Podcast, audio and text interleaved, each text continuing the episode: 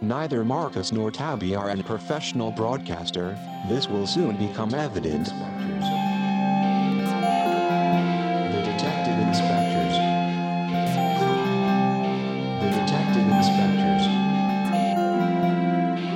The detective inspectors. The detective inspectors. Go. Welcome, one and all. Welcome. Welcome to the podcast. My name is possibly Marcus Brayburn, Hey, Marcus. I'm Tabby. and we are The Detective, Detective Inspectors. Inspectors. The Reflective Defectors. what now? the Reflective Detect.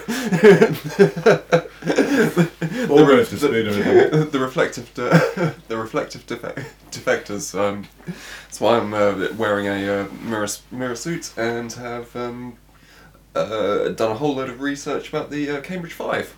Uh, Isn't Right. that what we're here to do? I don't understand the, the references. I do like the mirrored suits. Thank you very much. Thank you. It cost a fucking fortune. I bet it does. It's really uncomfortable. And you've got to be really careful 'cause if you break any part of it, that's seven years bad luck. Oh, it, it's uh, it- multiple, multiple times that now. I'm, I'm, I'm basically destined to a life of purgatory and hell. So um, yeah, welcome to the Welcome. Detective Inspectors. Yeah, slightly strange opening. Yeah, sorry about that. Here we are, episode four. Yep. episode four of the released Uh, podcast. It's worth saying that last week, the episode that was released, Bergerac, was recorded previously Yes. due to circumstances beyond our control. But that's we're going to play into that. That's going to It- be it's, it's been actually incredibly fortuitous, uh, almost as if we planned it. Although which um, we didn't. No. no. So this week we are watching.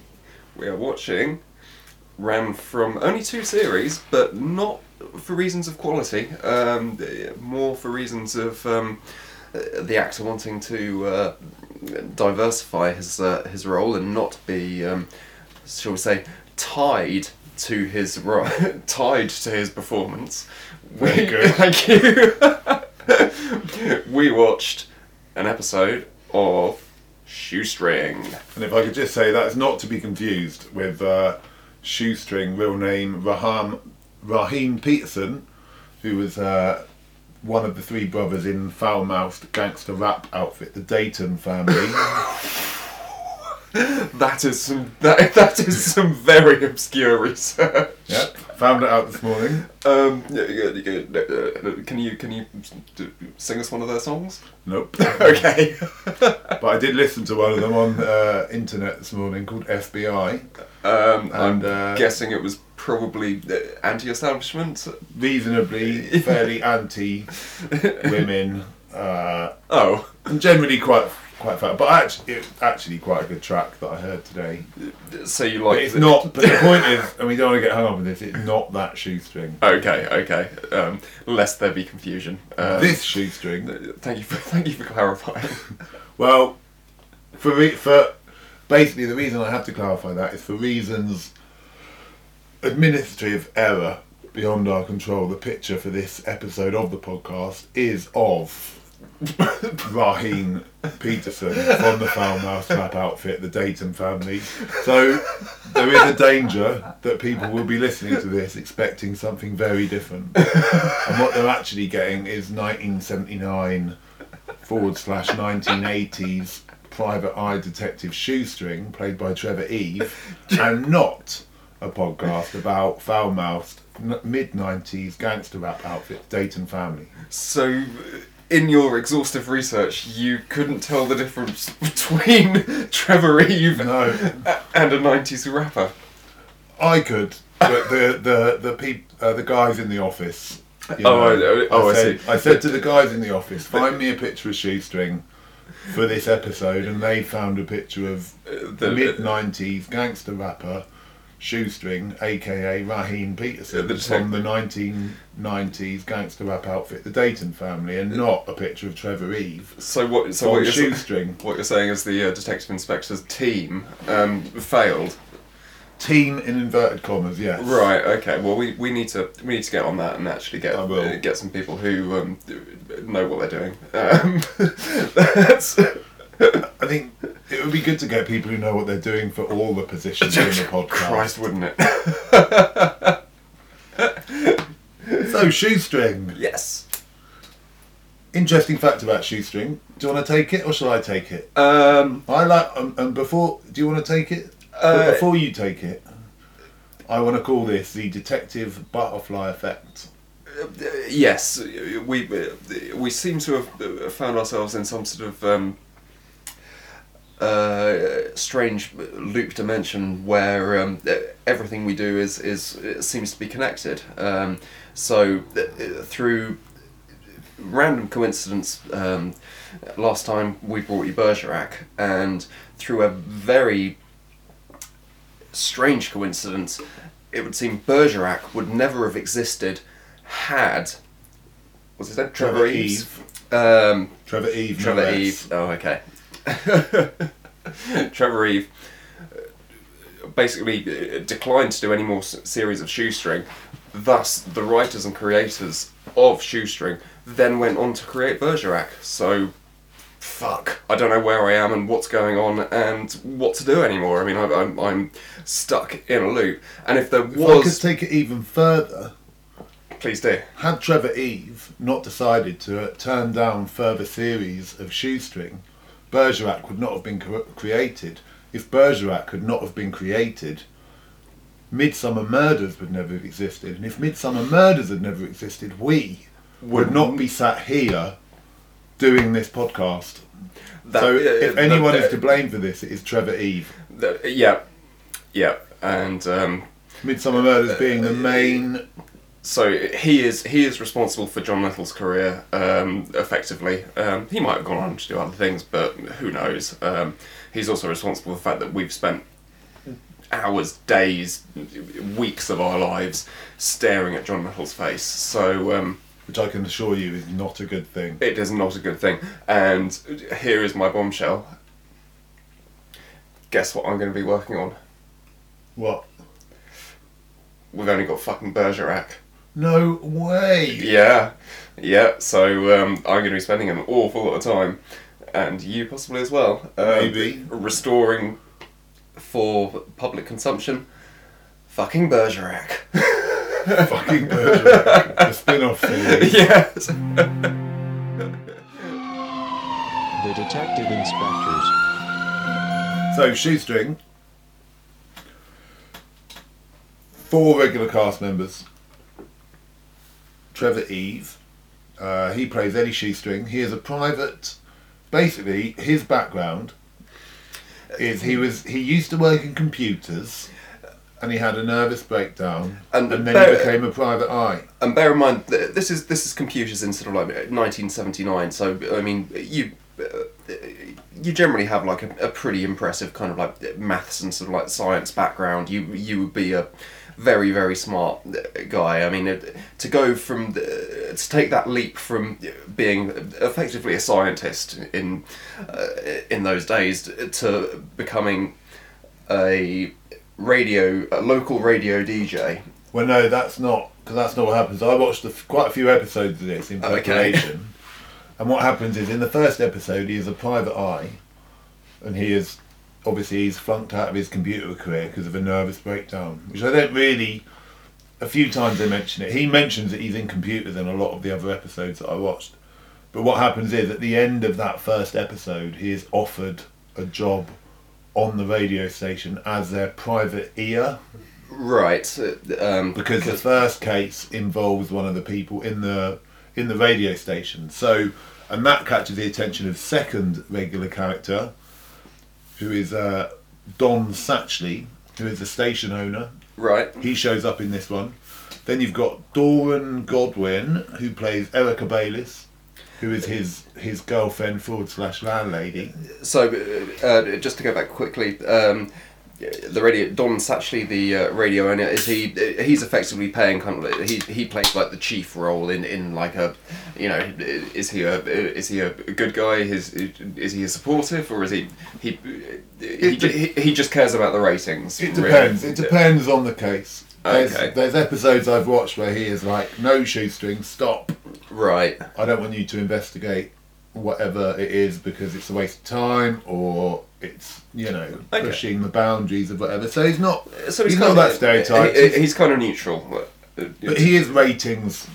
He's ratings hungry because he's in charge of the radio station. A radio station, by the way, that everyone in this series seems to listen to and know who Eddie Shoestring is.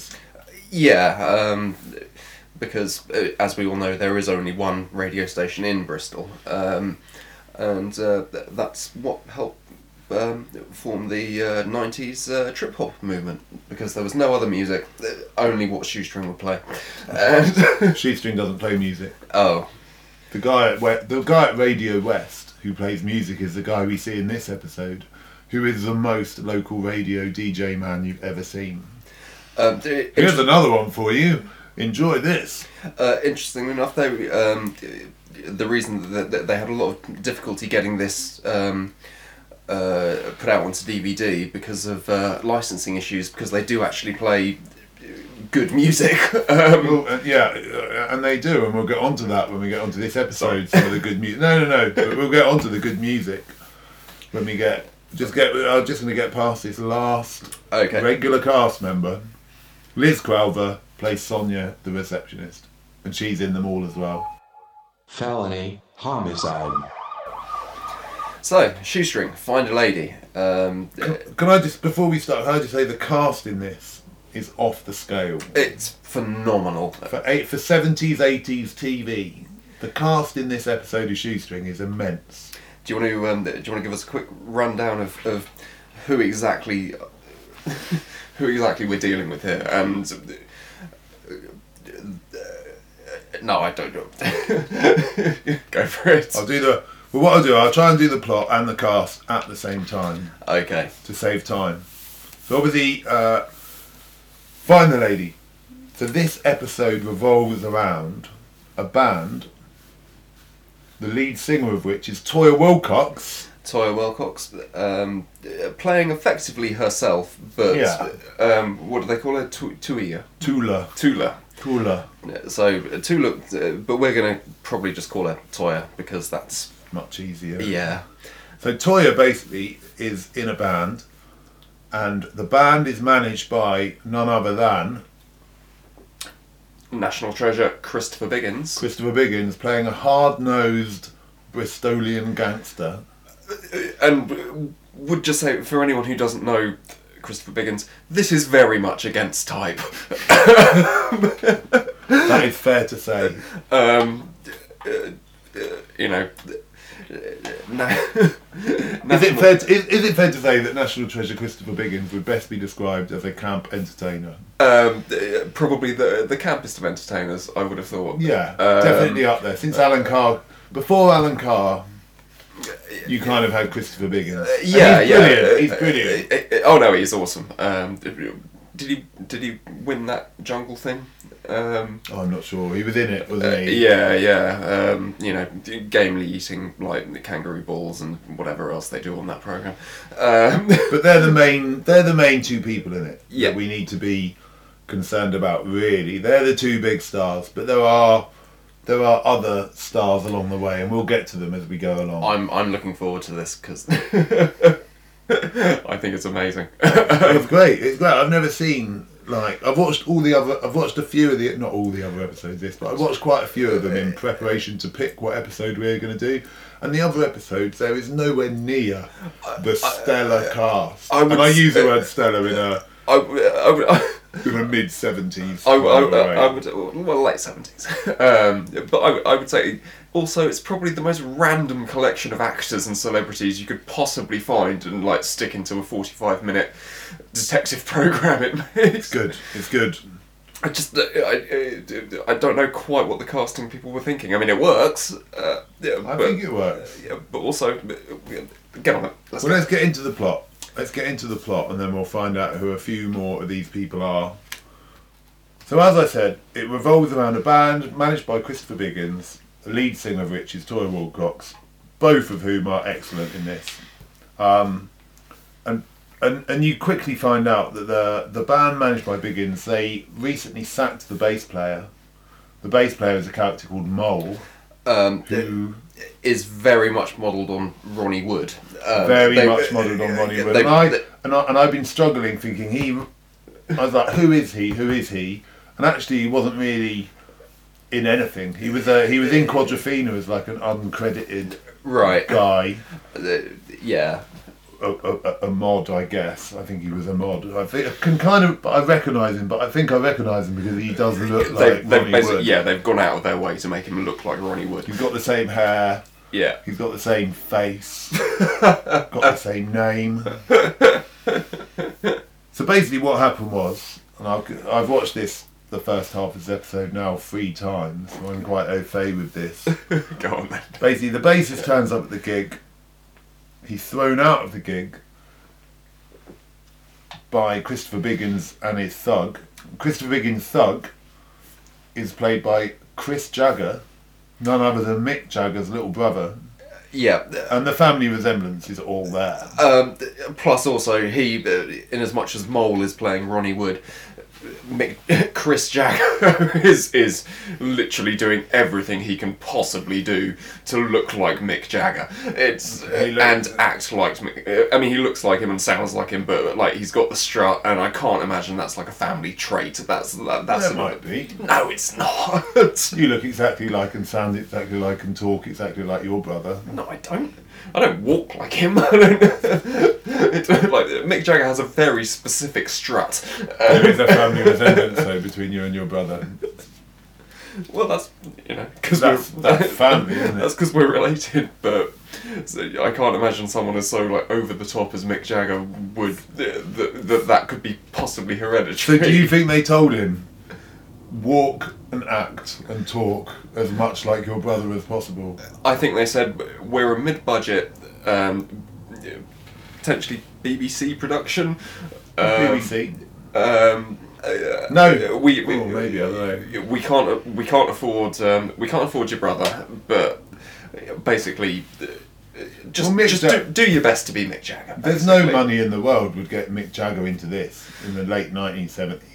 And basically, what happens is Mole, Ronnie Wood, Yeah, for the sake of argument, for the sake of this episode, Ronnie Wood barges into the gig, Toy Walcott's is playing, and it turns out that he used to be the bassist in this band, and he was thrown out of the band.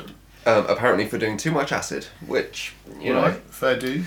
know, um, It was those days. it- yeah, And um, so Christopher Biggins and Chris Jagger basically throw him off the pier into the sea, which I think is it's. it's pretty extreme. I mean, he survives. It's quite but much- there's no they- guarantee that they're not going to murder him in that. uh, Well, they do have the the courtesy of throwing him like a um, a, a, a lifesaver, um, uh, so that's that's kind of it, it kind of empties the uh, your threat really. Um, I'm not sure. If I threw you off of a pier at high tide into the sea and you died, and I said, Well, I did throw in a life ring. after Yeah, yeah. them," is that getting me off?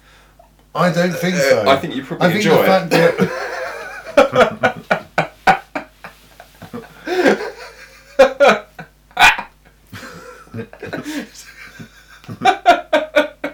I pro- yeah, I probably would. But am I getting am I getting away with that? Am I getting away with manslaughter rather than murder because I threw a rubber ring in after you? Yeah, I, I, th- I think. It's like shooting someone in the face and then driving them to the hospital and saying I didn't mean it. I always intended to drive them to the hospital afterwards. yeah. Once you've thrown someone off a pier into the sea, I think It's morally I think ambiguous. you've Well, effectively that's attempted murder. Anyway, that- uh, yeah. But he anyway, doesn't die. He, he survives, and and basically he gets taken to the police station. Toya, oh, am I missing a key point? Oh no, no, the key point comes now. Okay. Toya then contacts Shoestring, Yes. our first vi- our first sighting of Shoestring in this episode, and Shoestring comes to the pier. Talks to Toyo, and we get the expositional scene where we find out exactly what's going on. And what's going on is Mole, Ronnie Wood, Yep. Ronnie Wood, and Christopher Biggins, Mal Kendrick, if you will, I won't. both had both had dibs on the same girl, and so they're both seeing the same girl, and then Christopher Biggins got jealous and he so he sacked Mole, and now this girl has disappeared, and this is basically the crux of the episode: is the girl's disappeared, Mole's been kicked out of the band. Mole thinks that Christopher Biggins has killed the girl, and Toya, and Christopher Biggins denies it, obviously, as he would. Even if you had killed the girl, you'd deny it. Yeah. And so Toya calls in Shoestring, tells her all this stuff, and that's and, and and Mick Jagger's brother overhears this, and that's and to be honest, that is kind of the that is the crux of the episode. There's one character that you're missing, which is um, uh, uh, pseudo Ronnie Wood's brother, who is a um, who's a policeman. Um, I'm, uh, and you know, a typical kind of uh, late seventies, early eighties, sort of like will gladly smash you in the face kind of policeman, um, which he does. He he. uh, When uh, pseudo Ronnie Wood is found, um, like uh, he's put in the cell, and um, his brother comes in and like smacks him in the face His brother, who UK UK listeners, international listeners, maybe wouldn't be so au fait with, but Ronnie Wood's brother in this episode is none other than Peter Dean, Pete Beale from EastEnders. Yep. And it turns out this is the third thing I've seen Peter Dean in. I've seen him in EastEnders. Yep. I've seen it in Chang Chang Yang Kipperban, Right. which we did at work, Yep. where he also played a policeman. And now I've seen him in this. And in every episode, that's a terrible voice. Yeah, that- yeah. wa- Was that Australian? No, Oh, I know. I was telling the voice earlier, probably. Anyway, he's, he basically plays Pete Bill from EastEnders. He's got the same voice, the same thing, and he's knocking his brother about. Basically, he he he believes that his brother is in second stage schizophrenia. Oh, and you've gone South African now. What the fuck are you I doing? don't know. this is the trouble with accents, you see. I can do Just them. don't do them. No, I can do them, but I can only do them when they're like. Just South African or Australian. I can only do them when the microphone's not on. That's the way it turns out. That's a poor excuse. So to rattle through the rest of this plot, because not much more happens. Pete Bell knocks his brother about. Shoestring meets Mole Yep. after a chase sequence of no consequence, which involves some larger people getting tattoos.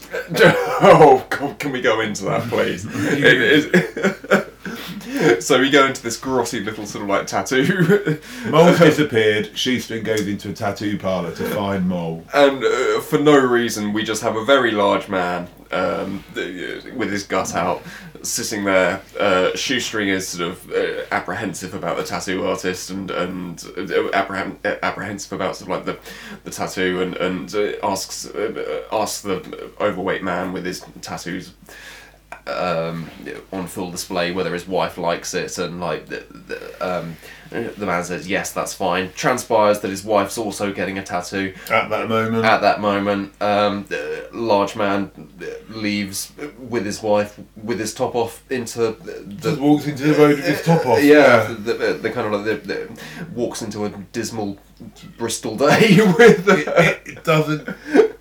I, I, I'm quite enjoying this episode of Shoestring. I've seen it three times up to the point that we've watched it. I'm quite enjoying it, but even on the third watch, so I there's still no not, purpose I still not can find the relevance of the of the tattooed people, and why why he hasn't got a shirt on or a t-shirt. On. Yeah, yeah. uh, d- Just, uh, um, you know, it was a different time then, obviously. But I um, still think people with tattoos wore shirts. yeah, so I think uh, basically on the kind of the IMDb write up of, of Shoestring is that it's, um, it's supposed to be a, a, a light hearted detective program. But what we've actually seen so far hasn't been particularly light hearted. So I'm guessing this is just a, This simply is like bit- the, this the is comedy bit of relief. the This is lighthearted bit. yeah, So Shoestring meets Mole, Shoestring meets Biggins. They have a chat. yep, Biggins denies the fact that she. So this girl's supposed to have been missing for five weeks. yep. He then goes and sees someone at a beach hut or something with Linda Bellingham there, dressed as a beauty queen, Yeah, um, who's from the Oxford, the Oxo adverts. the yeah. So if Lovely Linda Bellingham. lovely, uh, rest her soul. Basically, Biggins is denying anything's wrong with this girl. The guy that Shoestring meets when he's with Linda Bellingham says that he saw her live last week. Yeah. Mole is convinced she's dead. So the, and and the half of the episode we've watched ends where Mole Basically, Biggins is going to speak to someone. Shoestring meets Pete Beale Yep. with some vandals who thrown a bike into a Ford. Yeah. And then Fjord. and then Mole follows Biggins, and Biggins gets given a suit, a, a briefcase by a mysterious man named Powell on the Right. side of the road, and that is where we are. That's where we're at. That's where we're at. I hope that is clear. It's, yeah. Let's let's go with There's that. not much there. Um, I mean, there's j- really not much there. The basic thing is the girl is missing. So we've, so after this, I think we'll come back, and we'll uh, we'll try and uh, predict what's going to happen, which I think is going to be quite tricky. I- Oh, I've got an idea. Um, okay. it- Well, let's hear about it after the after the break. The detective inspectors. Predictions. Right. Predictions. So Tabby, do you want to go first? I can go first. I Right. don't have any, so uh, Okay. So my prediction is uh, they obviously want you to think that it's big ends. Um, uh, okay. Okay. If I could just say, having seen this three times, I want to structure the predictions. Okay. Number one prediction: Is the girl dead? Um, ooh, that's that's that's good. Um, Because we don't, because there's- uh, unlike some of the other stuff we've done, there is There- actually no evidence of a crime at this there's, point. There's no body. She's she is just missing. Yeah. So I just want to. So the first prediction we'll both make, and we'll do it quick. Is she dead? Oh Christ! You've you've genuinely thrown me. Um, I thank you. I don't I, I don't know. Um, I- it would make sense if she wasn't. Um, that would be actually uh, some good writing. So I'm gonna say.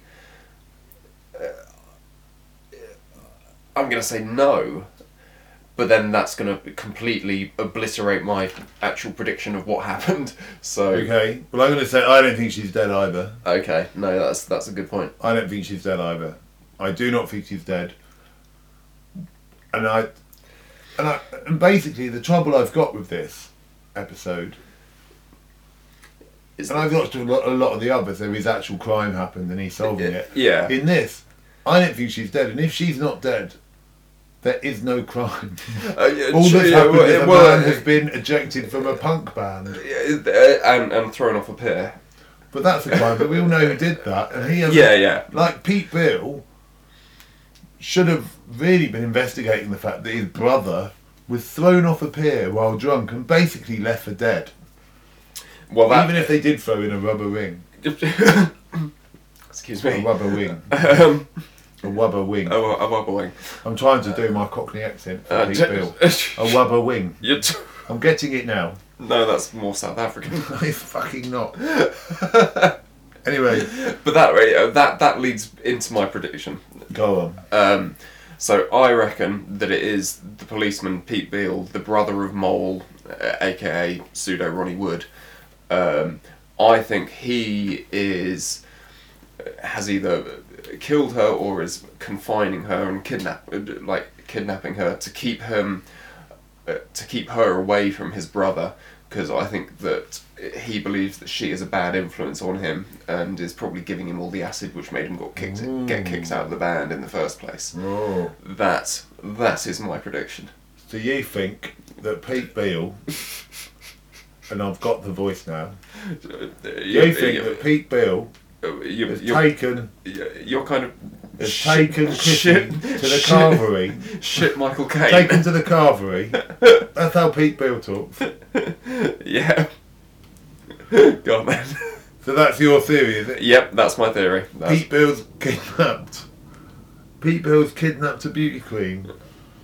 And he's keeping her in captivity somewhere Yep. to stop her giving his Ronnie Wood lookalike brother any more acid. Yeah. When you say it like that, it sounds ridiculous.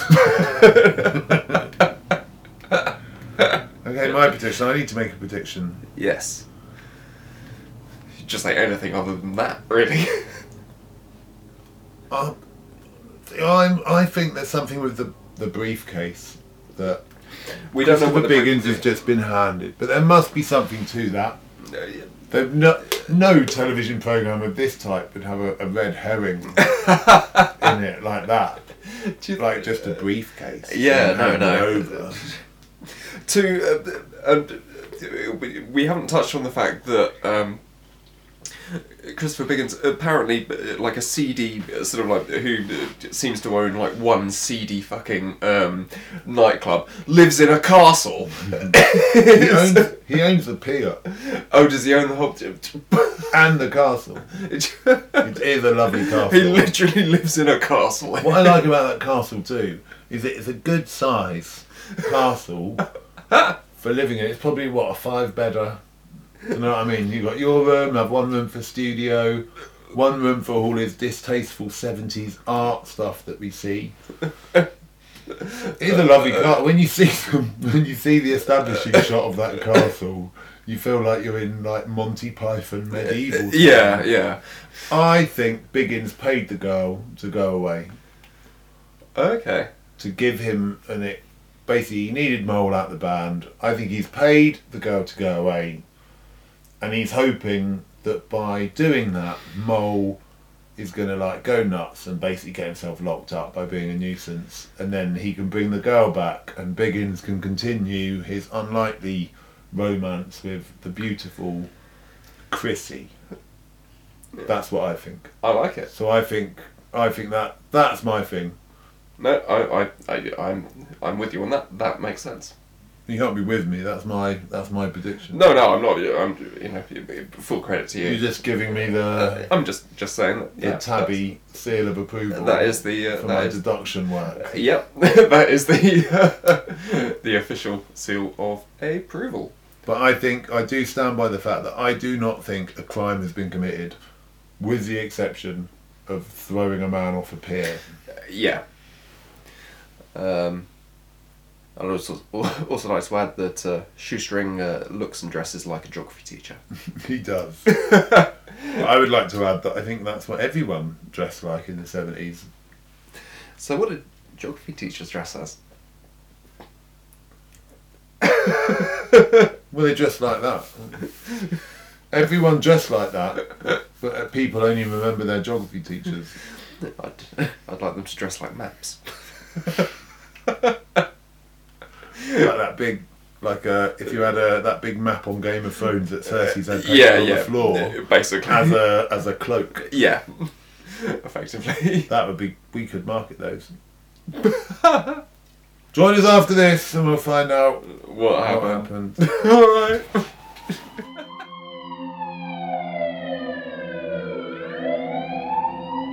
Detective inspectors. Yeah. Okay, Right, welcome back. welcome back. So, we have just watched the rest of Shoestring, episode title, Find the lady. Find the Lady. Did we find the lady? No, No? no, we didn't. But we'll get round to what happened to the actual lady. Uh, did you enjoy it? um, I did, but only because of Toya Wilcox, I think. Really, I think that, that was that was the main thing. We're, ju- we've just faded out with um, some of her um, fantastic output. Um, Toya Wilcox in this episode is fantastic. yeah, she is fantastic. All the music she does is brilliant. She is great. And even her acting in the few scenes where she is required to act, I think she's decent. I, when I Yeah, when I she saw is, she uh, was in this, I was worried she'd be a terrible actress, but she's not. I mean, it's it's not quite as good as her role as um, the bear in the Teletubbies. Um, No, I'm not familiar with such such things. oh, I've watched so much Teletubbies, and not because I'm a fucking useless stoner. Um, well, But 50-50. uh, no, ju- just for professional work-related reasons. Okay. I've sat through a lot of Teletubbies, so um, yeah. But uh, yeah, Toy Toy Wilcox's work as the bear in the Teletubbies, pretty good. And, it- and she is, as we said previously, pretty good in this. Like she is. is, great. Her music in this is brilliant. It's uh, And I yeah. forgot how you forget how good she is. And this morning before I came out, when I was doing my notes and stuff, I actually popped a few of her things on YouTube, and she's fucking great. Toya Wilcox. She is great uh, as the um,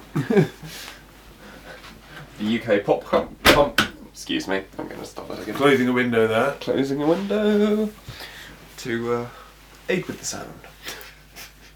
It ain't as the UK's pop pop punk princess. pop punk princess. Yes. She's the people's pop punk princess.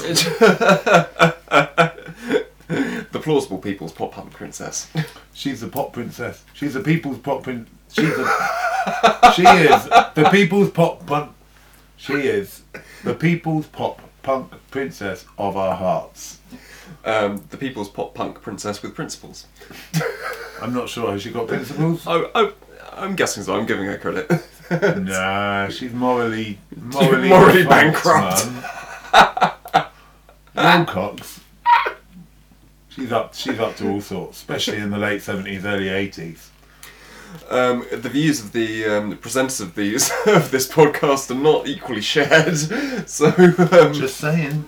Hashtag. If you think Toy Wilcox is morally defunct, then uh, then tweet us. about it. good get out there. That's- That's all I'm saying. okay, okay, that's good. Let's go. So, the second half of this episode, and as I mentioned earlier, I've watched this three times, the first half. Yep. And I can safely say what happened in the second half here, I was not expecting at all. It goes crazy, the last 20 minutes. So much happens, it's almost impossible to recap. So much happens, but so very little happens at the same time. um, I think a lot happens. Let's go through it. Okay. Let's go through it. So, the first thing you find out when Biggins gets back from receiving his briefcase uh, is that he's doing a deal and he needs three more days to, to finish this deal. We don't know what the deal is, and but we quite soon find out because the next scene is Mole. and we presume uh, money is money is in the briefcase. presume, presume that. Yeah. We presume that there's money in the briefcase, and that's a fair assumption. Most of the time in a film or television programme, if someone is ha- shadily handed a briefcase, it contains money. Yeah, generally. Okay. so- Unless it's Superman 3 and then it's Kryptonite. but that's the only exception. Richard, Richard Pryor isn't in this, so it must be money. Um, uh, did you say Richard Pryor? Pryor. okay. Pryor. Okay, no, not the guy from the good, not the guy from the Good Life. No, that's Richard Pryor's. right. Is it even Richard? Um, yeah, let's say it is. Someone Pryor's. Yeah, let's say let's say it is. Um, Just, if that means we can move on, then great. Yep. So then Mole, after following Biggins, somehow stumbles across a large cave complex. Yeah, um, uh, which was weird that he he breaks into by uh, who knew it was so easy to like uh, smash a chain with a pole like Hmm. with just sort of like you know this is a bit- a broken drug man who's probably not at his best and um, manages to um, uh, smash through a fairly heavy chain just with a couple of hits. But we'll we'll leave that. I thought he was going to use it as a jemmy, and, Oh, Yeah. like crowbar it open, which would have made more sense. You would have thought so, but But yeah, it's just two hits and he's broken a chain. but um, he's he's off his tits on acid anyway, so. Um, I don't know if he is. I don't know if he is. That's what they're saying, but I don't think he is at this point. Um, anyway, he goes. So he breaks in, and he, d- he basically discovers an enormous Breaking Bad style drug Under, laboratory. uh, yeah, um, with what they call acid, but is actually just sort of like white powder and pills. It's Uh, pills. It's all pills. Yeah, It's all um, pills. but they, yeah, they- for some reason they call that acid, but you know. I mean, I've never. Uh, Hang on, be careful I, here. I have no experience of acid, but my understanding is my members of my family listen to this. My, my understanding is that it's not normally in pill form. You can get it into, you generally get it in two forms. You- You'll get like a liquid form where you can sort of like uh, basically put it like a drip of it on a on a sugar lump and then consume it that way. or yeah, that's how you took acid. That's carry on, carry on. Um, or you can get it in like blotting form and like blotting paper, effectively. Yeah. Um, That's the form that I'm told. it normally comes in. Okay. Um, so so Don't, Mole don't, discovers. don't do drugs. Don't especially don't do acid. It's fucking horrible.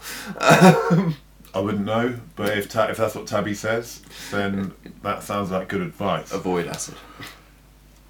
The next thing that happens, moving swiftly along, is a beach photographer turns up at the radio station and claims to Shoestring that he's got a photograph of Chrissy taken that week. But it comes to nothing because Turns out. turns out it's not Chrissy because Shoestring's landlord forward slash girlfriend Uh, slash barrister uh, slash um, Woman with glasses. confidant um, um, a- ascertains that it couldn't possibly be her because um, uh, she was wearing flares that were so last year, and So a couple of things. A, flares that were there last year, shoes that were last year, but more pertinently, really, the shop that she was standing in front of has a completely different name. Biggins calls Shoestring Yeah. and says he's found Chrissy.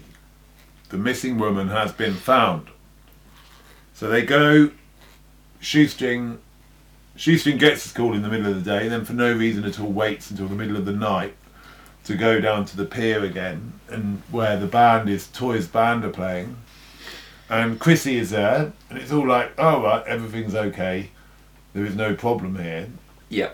Chrissy's alive, blah blah blah. And then it's at that point that Shoestring's friend says that that's not Chrissy. Yeah. That's when that happens, Okay. if you remember. Um, and then Uh, we, And we- then Mole, and then Mole tries to ring Mole tries to ring Shoestring at some point along here. It all happens quite quickly. All this. Um, Mole it- tries to ring Shoestring to tell him he found the drug lab, Yeah. and he gets basically taken away by Mick Jagger's brother and someone else. um, who uh, is this where they kick the living shit out of him, or is that has that already happened? What? Uh, mole. I don't know if they kick the living shit out. I think they rough him up a bit. Oh, okay. Then they rough him up a bit, and then they put. I, and what I think happens because Mole, when he found the drug laboratory, Oh, obviously he he pocketed a stuffed whole a load. bunch of it in yeah. his pockets, and I think they just like they must like get Carter style force feed him like a Uh, bunch of this acid because he he basically ends up dying. uh, he Mole, put- Mole, uh, sorry to stop you, but Mole does die. Mole, di- Mole dies. Um, The first actual crime that we know of in the episode. uh, but then that's not really even a the- you know because that's that's kind of left ambiguous. Um, he basically calls uh, shoestring and and uh, talks about a giant duck. Um, for because obviously he's just so you know that you know you're high on drugs. Like Does he you're- say a giant duck? yeah, he talks about a giant duck. Does he? Unless I really misheard that, but I can't I imagine. don't think he what- does. I see. I don't remember thinking Mole at any point said anything that sounded like he was on drugs. I think he said, No, no, it's, he a, was- it's a huge thing. It's going to blow this town ru- right open." He's like, "I found like." I'm sure he doesn't talk about a giant duck. Shit, maybe I'm on drugs. You heard it here first, listener. I'm not on drugs. Was it a sugar lump or a little bit of blotting paper? Uh, well, I stuffed a load of paper in my mouth, but I normally do that anyway, just to, Just uh, you know, um, um, help the audio. you're much you're much too high pitched, aren't you? Otherwise. yeah, yeah, exactly. That's it. So Mole is dead. Biggins approaches Tallulah. Not Tallulah, that's my friend's cat, Tula. Yeah. Uh, Um, and, Toya. and basically says, You have got to go and play a, a series of concerts in Hamburg. and she's not happy with that because that's you know they don't get their sound. Um, yeah, What what? She does say, What does she say? She does say, um, Something like I don't want to go to Krautland, Uh, yes, yes. Um, so we do. which I have guess that. was fine at the time. which was fine, you know. The Berlin Wall, Berlin Wall was like nine years away from falling. Um, you know that's fine, but uh, what what Tula and Toya don't understand is that's like Hamburg is exactly where that's where the Beatles got their start. You know that would be a perfect place to launch your career. Yeah, it'd be huge. Um, it'd be huge. You know you could you know Beatles did it. Fuck you, fuck you, Tula. Tula, Tula and the band could have finally got away from playing every night Uh, at this West Country pier. on a fucking pier in Bristol, like. Is it in Bristol? Yeah, yeah, it's all in Bristol. Because I know it's set in. I know he's set in Bristol, but does Bristol have a beach and a pier? Um, yeah, I think it's on the coast. It's on the. It's got a port. There you go. No, no, no. But does it have a beach and a pier? Southampton. I I'm would've from thought so. Southampton. That's got a port. Yeah, There's yeah. no beach in Southampton. Um, I didn't know Bristol had a beach. I would have thought so. You would have thought so. I would have. I'm, uh, well, I can. I can find out. I can find out. But I'm, I'm gonna. I'm gonna say that if it's got a pier, it's got a beach, and I reckon it's probably got a pier. Bristol Pier. Doesn't ring off the tongue. And I'm just wondering if this is actually set in Bristol or just outside. 'Cause Radio West, well, that Shoestring works for, probably covers quite Uh, a It's quite a large area. It could be Western Supermare. it's. I- Yeah, I think that's. It, it's covered by Bristol. We'll we'll check. We'll get back to you. Let's We won't. go on. So Mole turns up dead, having been kind of beaten up a bit and then presumably overdosed, forcibly forced to take an overdose by Mick Jagger's brother. Yep. Uh, I just want to say allegedly. Mick Jagger is listening. This is within the confines of a dramatic series. um, and then basically, basically then, basically then cut. It, Uh, uh, you, you have like uh, you, you have a smash cut like uh, straight into them like begins attempting to get like um, get his drugs onto a plane. Um, Well, they're loading big cellophane bags full of pills. Very White unsubtly. pills. very unsubtly. And also, you want to wrap them up a bit more than that in case the bag breaks or.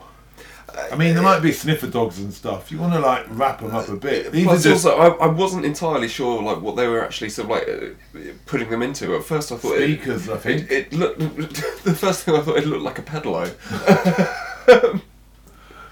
which The band never travel without their pedal on. no, exactly.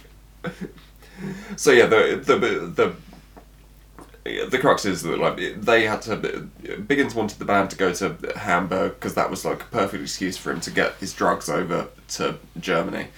He's obviously got a deal with some uh, Hamburg drug dealer, and that's what that's what the whole thing's about. Is the whole thing is about him getting his drugs to Hamburg, and then shoestring somehow knows to turn up and screeches round the corner in his awesome orange Ford Cortina. Yeah, which is a, a, a thing of beauty. It is a great car. Um, He jumps out, runs across to try and stop what's going on. Biggins jumps in. Biggins jumps into the car, and and so begins like the worst chase you've ever seen. Uh, yeah, um, So shoestring, Biggin starts to drive off. Shoestring jumps onto the bonnet of the car and holds on for dear life.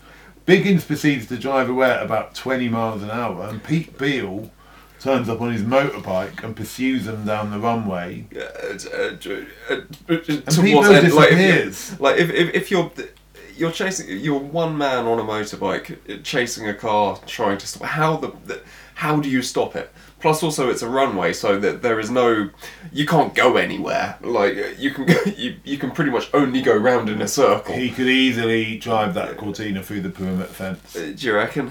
Everyone knows that TV fences and movie fences are not strong enough to withhold a mediumly fast moving Uh, vehicle. That's okay. That's that's that's a fair point. So I think keeping track on him, but it's shoestring grabbed onto the front for ages, and then what happens is Pete Bill goes in front of the car, Biggins, rather than just smashing, if he's that desperate, Yeah, yeah, to get away, exactly. rather than You can't- smashing him out of the way. You're talking about something like uh, driving through fences, but also it's really easy to drive through a single man on a motorbike. Like Very uh, easy to drive through a market trader on a motorbike wearing a policeman's uniform. It's, it's you know it's not something you should do, but should you ever need to, um, you know, just clip him. Like uh, Yeah. uh, you know, he's gone. Um, The car stops. Shoestring opens the door, pulls the keys out. Biggins is therefore nicked. Now, beauty. Yep, you're fucking Nick Mobility, and then uh, smash cut to the final bit of exposition where uh, Shoestring's talking to Toya, Tallulah, Tulu, uh, to Tula. Tula. He's Uh, talking to Tallulah. To, t- to Tula. don't trip yourself up. Oh, Well, Um, uh, and and that's basically it. They basically. no, the exposition is turns out Christopher Biggins did kill Chrissy Yep, because Chrissy had slept with Mole. and And that's. And, and Shoestring tells t- uh, Tula to sing a song for Mole the next time they play. And then they play that song. And that's what you heard when we came back. yeah, um, uh, And that's the end of it. yeah. So What it feels to me, like, you know, when you write an essay for college and you've got all the best intentions of writing a really good essay, it's going to be the best essay you can possibly write. And the first two thirds of it are brilliant. And then you realise that you've got an hour left before the deadline and you've got to finish it. You just go, and there, there, there's the conclusion, and there's the end of that. Yeah, That's very, what very this much. does. That that is exactly what this does. It's it's uh, it wraps up at the speed of sound into just a plot that there was no hint of the drug involvement until that briefcase got handed through the car at the very end of the part one that we watched, and even No. then there was no hint of it. It's only when Gary Mole found it, that is shoestring. and if I, I and I would like to, what should we do? Let, well, let's just do. Before we do anything, let's round up the predictions. Okay. I um, Uh, think no points each. uh, yep. No, I was totally, totally wrong. Um, We both thought Chrissy was still alive. uh, yep. She's dead. I think God rest her soul. I just wasn't expecting it to be that obvious that it that it would be Christopher Biggins like uh, that because like he is you know totally uh, you know obviously the bad guy. I think it's disappointing because there was no real hint that this was effectively a huge drug plot until Uh, yeah, 20 minutes from the end, O- Other than the fact that person in band takes drugs, Yeah, which is which not. is not- uh, yeah, the far, farthest stretch in the world. So, predictions wise, we're both wrong. yeah. So, just to clarify the prediction situation, because I've, I've been getting a lot of emails and texts about this, so people to clarify. So, first episode, Sorry, that's all Murder- me. First episode, Murder She Wrote. Did you get that right? uh, I did. believe I did yes You did. Cadfael, there were no points awarded. yeah Bergerac, so you re listened to that recently, the one we put out. yeah. What happened in that prediction wise? I think I was right on that. Uh, No, you were right. yeah, no, I, I think I was right. You were right. So Yeah. it is 2 0. yeah It is 2 0. So I just want to get it because if I don't say it, then I'll forget and I want to make sure we Okay. do have a firm record. So, you, so this is episode 4. You are 2 0 up. There's been two draws. Which, yeah, I'm happy with that. Okay. Closing arguments. Shoestring. Shoe, string, Bootlace. bootstrap. Tongue. Not now. Name the other parts of a shoe. Heel. Soul. Eyelet. Little pouch of sodium powder. Um, uh, toe cap. Insole. oh can you have soul in it oh, I suppose you can yeah A Um, uh, sole and then an insole. They're di- completely different. um Tack. Stitching. Welcome to the shittest podcast ever. Thank you very much. They knew that before. Well, if they lasted this long, then fuck them. I do not stand by that remark. Final thoughts on shoestring. Okay, um, everyone's favourite um, former uh, computer engineer turned uh, essentially talk radio uh, um, Private ear, private ear. Um, which I hate. uh, yeah, no, it's awful. Um, um, who dresses like a ge- uh, dresses and acts like a geography teacher, who is also a fucking uh, computer. You know, bear in mind this guy is a computer engineer, but yet in the end of this episode, flings himself onto the top onto the top of a fucking onto the bonnet of a um, a moving car Orange Forgotina Estate. the, the character itself uh, doesn't make any sense. Like, uh, there is no reason, there is no chain of events that c- could create this character. Like, No. um, If you have a nervous breakdown working in an office as a computer person, then why are you recovering from that and becoming a private investigator that needs to put yourself in all sorts of dangerous situations? yeah. uh, d- Um, so for that, it's. I mean, it's nonsense. I mean, he, you know, um, it's it's well written, and I, th- I think without the inv- without the um, presence of Toya Wilcox, this would have been fucking awful. Can I say? Can I say? I watched a few of these Okay. to find one that was good for us to do, and the reason I plumped for this one could, was because the cast was good. The cast in this is brilliant. Like there are loads of great people in this. E- I mean, even down to Mick Jagger's brother, which just as a point of note is great to have Mick, Jag- Mick Jagger's brother in something. Nice, nice to know he's But doing the rest okay. of the people are are all good. Biggins, Bellingham, Wilcox, Dean. You know, they're all there. All the people you want to see in something of this era. but this is by far and away the shittest one of these that I watched. Right. Like the other ones, like the one you watched half of yesterday, Yeah. Knock for Knock, with the um antique dealers Yes. things. That's a good. That's actually quite a good episode. that a good- it's a is that- little bit yeah. absurd at the end. Is that a good romp? Is- It's better than this. It Okay. is better than this. So I think. I mean, if you think about it, a third of this episode is Toya Wilcox doing songs. Like, there's almost is kind of three weird. full songs in this. Which is what you want. That's uh, that has genuinely improved. Well, that's it what for you me. want if you're watching Top of the Pops. but Not if you're watching. Uh, not if you're watching a detective program. No, no, you're uh, you're right. So shall we? Uh, shall we rate shoestring? Okay, well, let's go through it. Shoestring, Shoes. We're not going to do this again. bootlace. Bootstrap. Uh, Give us some thoughts.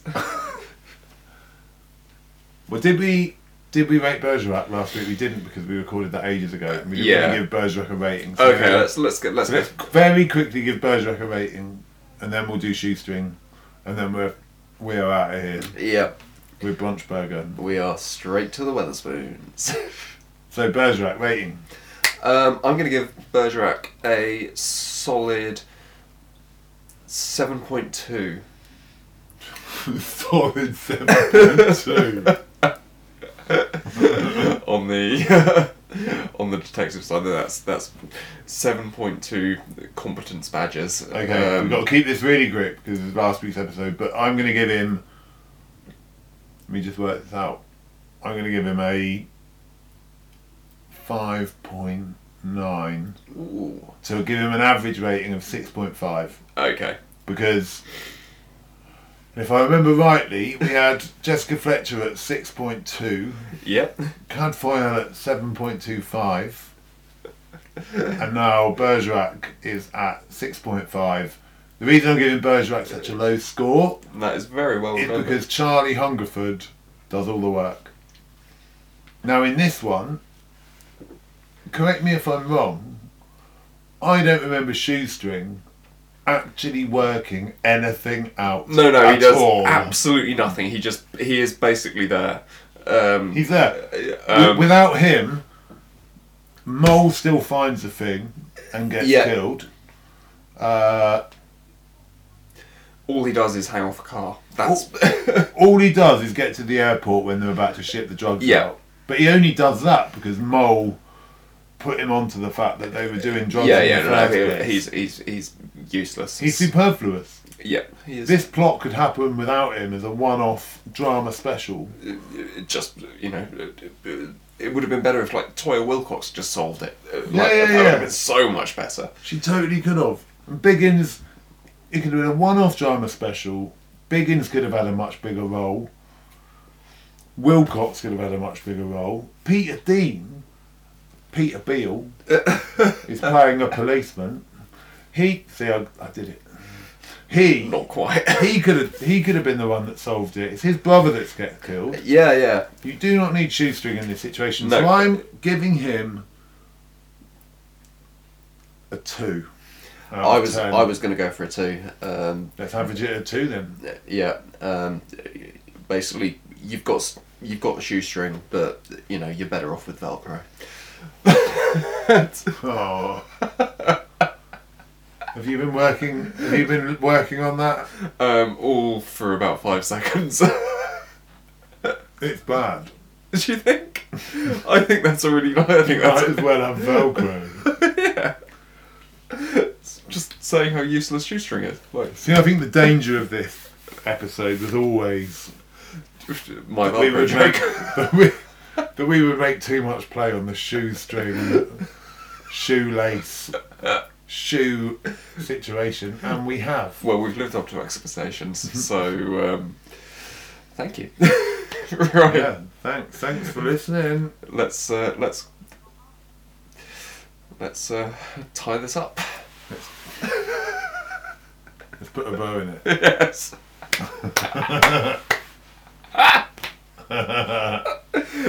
Thank you very much. Ah, let's Um, put it in the box. yeah. Let's put this episode on the rack. now you're losing it. Shoe rack. yeah, I get it. What are we going to do next week? We don't know. We don't know. We don't know. We're gonna have to discuss about that. We're gonna talk about that. And I would just say that people that are complaining that there aren't enough actual policemen on this programme, and it is called the Detective Inspector, and the music that was created for this does hint that it's going to be police orientated. But it's very hard, isn't it? Uh, there are very little because uh, we do find that um, basically writers just stop with the fucking gimmicks and just g- give us some actual fucking police people. Um, There's a few more in Britain, police who done it. There's very few in America. yeah, I mean, and I, I'm, I'm with you. The gimmick, the gimmick in this, that he used to be a comp- working computers, and is and had a nervous breakdown and is now a private eye. It serves no purpose. No. Whatsoever. If it served a purpose in the plot of any of the episodes that I've watched, then that would be fine. But it doesn't. It's just bollocks. It's like Bergerac is an alcoholic, but in no episode does Bergerac being an ex-alcoholic or a recovering alcoholic, as we discussed, it, at no point does that have any saying it. Just Very make clear. people a policeman. yeah, yeah. Um, Make this episode. Make Shoestring a policeman. because you know, for fuck's sake, we can't just watch Touch of Frost. Um, We are really, really putting off Dr. Frost and Midsummer Murders, but we know we're going to have to get there. yeah. Join us next week. Thank, thanks for listening. Thank you for listening. Thank if you you have. for Thank you. listening. If you have, uh, join us next week for something else. It's something else. It Um, might be it might be heart to heart. let's let's b- b- make it our mission to actually have a genuine, qualified, plus also still serving member of the police force. Well, Bergerac was. Okay. Um, uh, Bergerac was last week, although we recorded that ages ago. yeah, it's been ages since we have since we have watched one. I don't know. I don't know who it will be. Who knows? Let's find out. Yeah, let's find out. Tune in. Tune in and Fuck off. no, no. Cop out. yes. Sorry. You, oh, you No, missed uh, that. Yeah. You saved it. You saved it. Absolutely. I meant tune in and cop out. Uh, yeah. Which is what I said before. Is that going to be our catchphrase? We're the detective inspectors. Tune in and fuck off. Good night. Latest potatoes. Detective Inspectors.